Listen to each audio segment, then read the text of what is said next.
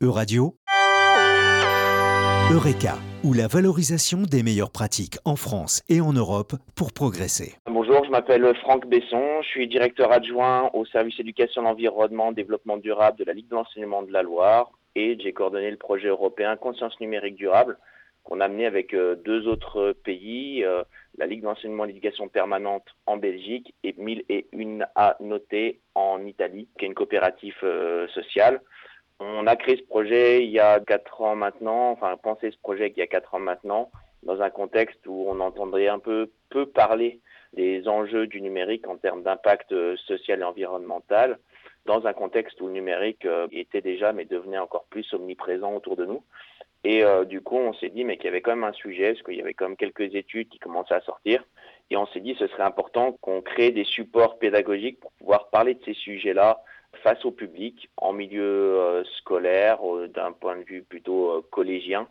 et en se disant qu'il fallait qu'on montre la face cachée du numérique au regard des impacts qu'il pouvait y avoir, que ce soit d'un point de vue des gaz à effet de serre, que ce soit d'un point de vue de la biodiversité, que ce soit d'un point de vue de l'eau, ou bien des impacts sur les humains avec les conditions de fabrication, ce que ça impliquait dans d'autres pays, dans cette société qui est mondialisée, avec composants qui viennent euh, de partout dans le monde, etc. À partir de cette identification du sujet, ben, on s'est entouré euh, de partenaires scientifiques qui ont une expertise sur ce sujet-là, de partenaires pédagogiques aussi pour tester nos productions. Et l'objectif du projet final, c'était de créer une malle pédagogique qui comporte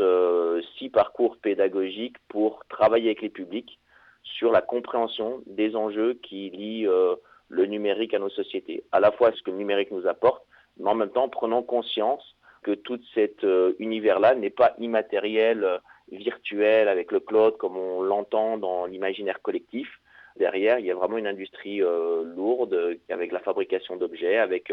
tout un univers qu'il faut comprendre pour après être en mesure de, de donner une juste place au numérique en l'état de la compréhension des conséquences qu'il y a derrière. Donc est-ce qu'on en met beaucoup, pas beaucoup, est-ce qu'on en met de partout dans la société? Ça, c'est à peser en fonction d'une balance. Et ce que propose ce projet, c'est de donner des clés de compréhension pour qu'il y ait une balance euh,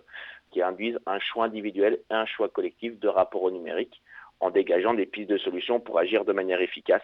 À savoir que ce qu'il faut retenir principalement, c'est qu'il y a une grosse partie des impacts qui sont liés à la fabrication des objets et donc la première action à faire, c'est d'essayer de s'équiper le plus sobrement possible.